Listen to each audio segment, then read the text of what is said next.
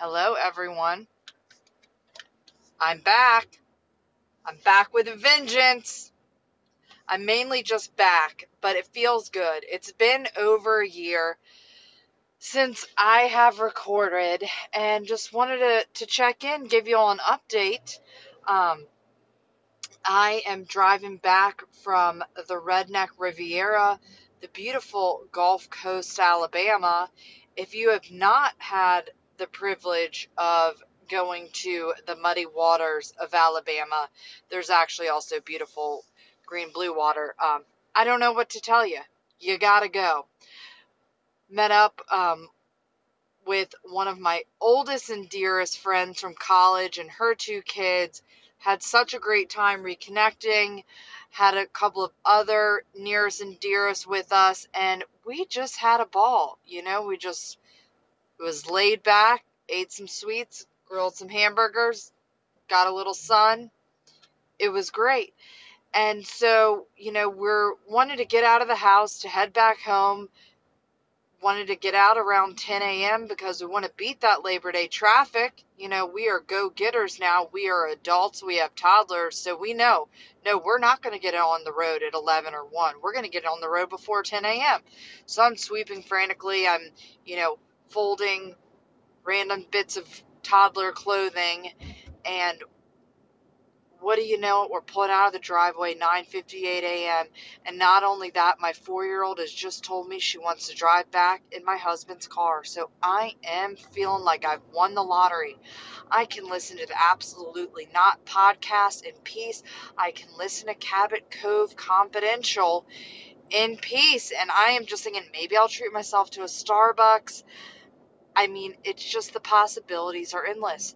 So we're getting on the road it's still kind of trafficy, but you know what? Still feeling good.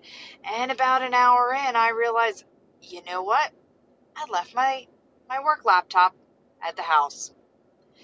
So I call my husband to let him know, and he just can't get over how senseless I am. How could I be so forgetful? And I'm thinking, maybe because I'm running around the house picking up so we can be out by your 10 a.m. deadline. Because I'm on edge thinking about how you might get stressed out and in a mood. So anyway, I pull over, I meet him at the cracker barrel, he hands me the key to the house, start driving back.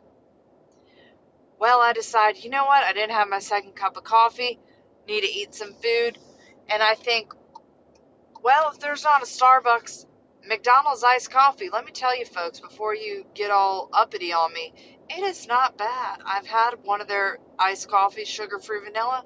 I'll take it. You know what? I'll take it and I'll go, I'll just get a McDonald's iced coffee.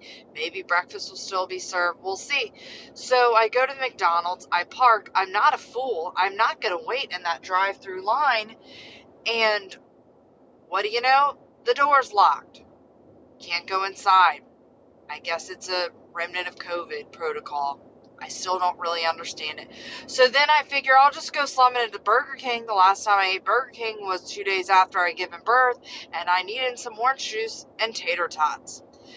And I saw the Burger King served iced coffee, and I said, you know what? This might not be half bad maybe only a quarter bad.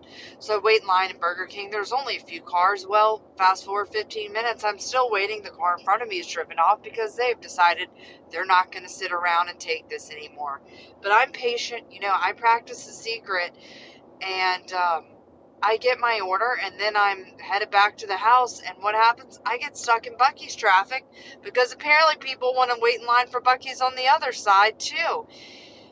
And all the while, I'm just thinking, you know, I I always attract safety and convenience. I I'm a pr- avid practicer. I'm a power manifester.